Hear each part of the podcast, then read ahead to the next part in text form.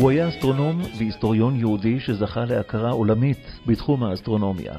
הוא חי את רוב חייו בספרד ובפורטוגל, ובימי זקנותו עלה לארץ ישראל. הוא מחבר ספר יוחסין. כריסטופר קולומבוס התייעץ והשתמש בלוחות האסטרונומיים שלו לפני ובמהלך מסעותיו לעולם החדש. כך גם מגלה ארצות בעידן התגליות.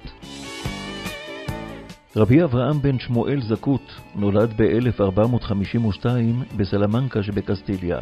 הוא נצר למשפחה מכובדת, אבות אבותיו היגרו מצרפת לקסטיליה בראשית המאה ה-14. רבו המובהק היה רבי יצחק אבואב, ממנו למד תלמוד, פוסקים וקבלה. בנוסף ללימודי הקודש, למד זכות אסטרונומיה באוניברסיטת סלמנקה. ההגמון, סלמנקה גונזלו דה ויביריו, פרס עליו את חסותו והעסיק אותו בעבודות אסטרונומיות ומדעיות. כבר בגיל 25 חיבר את ספרו הראשון, החיבור הגדול, בו תיאר את מערכת השמש. הספר זכה להצלחה ותורגם למספר שפות. בעקבות ההכרה הציבורית במומחיותו של זקוט בתחום האסטרונומיה, צורף על ידי ז'ו השני, מלך פורטוגל, לצוות מחקר אשר עסק בהכנות לוחות אסטרונומיים וימיים לטובת הימאים הפורטוגזים, דוגמת וסקו דה גמא, אשר עסקו במסעות כיבוש וגילוי ברחבי העולם, ותדרך ספנים בשימוש באסטרולייב ששכלל, הוא גם היה הראשון שהתקין אותו מנחושת, במקום מעץ, ובכך אפשר לספנים לקבוע את מעמד השמש בדיוק רב יותר. הוא המשיך בתפקידו זה גם בתקופת מלכותו של מנואל הראשון.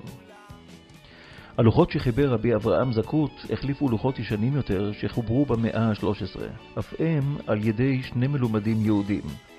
הלוחות החדשים שימשו בין היתר את כריסטופר קולומבוס במסעותיו.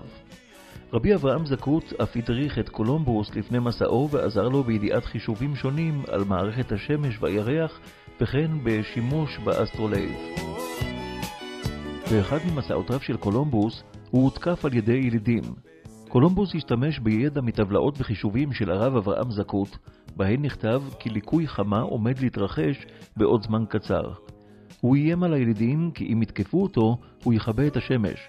הם נבהלו והשתכנעו כי הוא באמת יכול לשלוט בשמש ובירח. השפעתו של רבי אברהם זקוט על מסעותיהם של הפורטוגזים הייתה כה גדולה, עד שהיסטוריון בן תקופתו של זקוט כתב בספרו תולדות הודו. לפני שציווה לצאת לגילוי הודו, הזמין המלך מנואל אליו את היהודי זקוט, שהיה אסטרונום גדול. דיבר איתו בסוד ושאל אותו אם ייעץ לו להיכנס לעובי הקורה ואם בכלל אפשר לבצע את הדבר, והוא הוסיף שלא יעשה דבר בלי עצתו. הוא העיד על עצמו שעיסוקו באסטרונומיה היה אך ורק לשם ידיעת התורה, ושבזכות פרסומו הביא כבוד לעמו.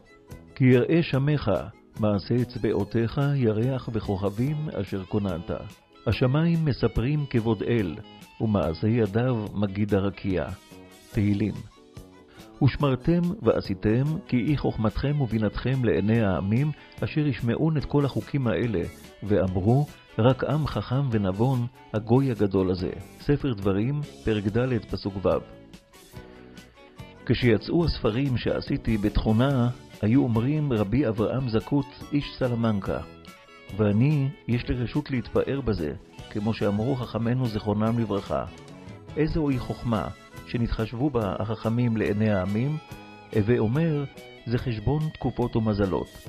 ואני מעיד לשמיים, שהיו משבחים את ישראל מאוד בזה, וכל כוונתי לא הייתה כי אם להבין דברי חכמינו זיכרונם לברכה, וההלכות שכתבו בזה. רבי אברהם זקוט היה בין היהודים המעטים שנמלטו מפורטוגל, ללא שהמירו את דתם, לאחר שמנואל הראשון ציווה להטביל את היהודים בפורטוגל לנצרות בכפייה, ואסר על יציאתם את גבולות הממלכה. בדרך בריחתו מפורטוגל נשבו הוא ובנו פעמיים, אך בסופו של דבר הגיעו לתוניס. שם פרסם את חיבורו הידוע ספר היוחסין, בו רשם כללים על התלמוד והפוסקים. ספר זה היה במשך מאות שנים החשוב מבין ספרי קורות ישראל, וכלל תיאור של קורות עם ישראל וחכמיו לאורך ההיסטוריה עד ימיו. בסוף ימיו, בשנת 1513, זכה רבי אברהם זקות להגיע לירושלים, הוא ישב בישיבת רבי יצחק שולאל, וחיבר את הלוח בלשון קדושה. שם חי את שנותיו האחרונות. צאצאיו חיים היום בעיקר בישראל בערים ירושלים, נתניה ועוד.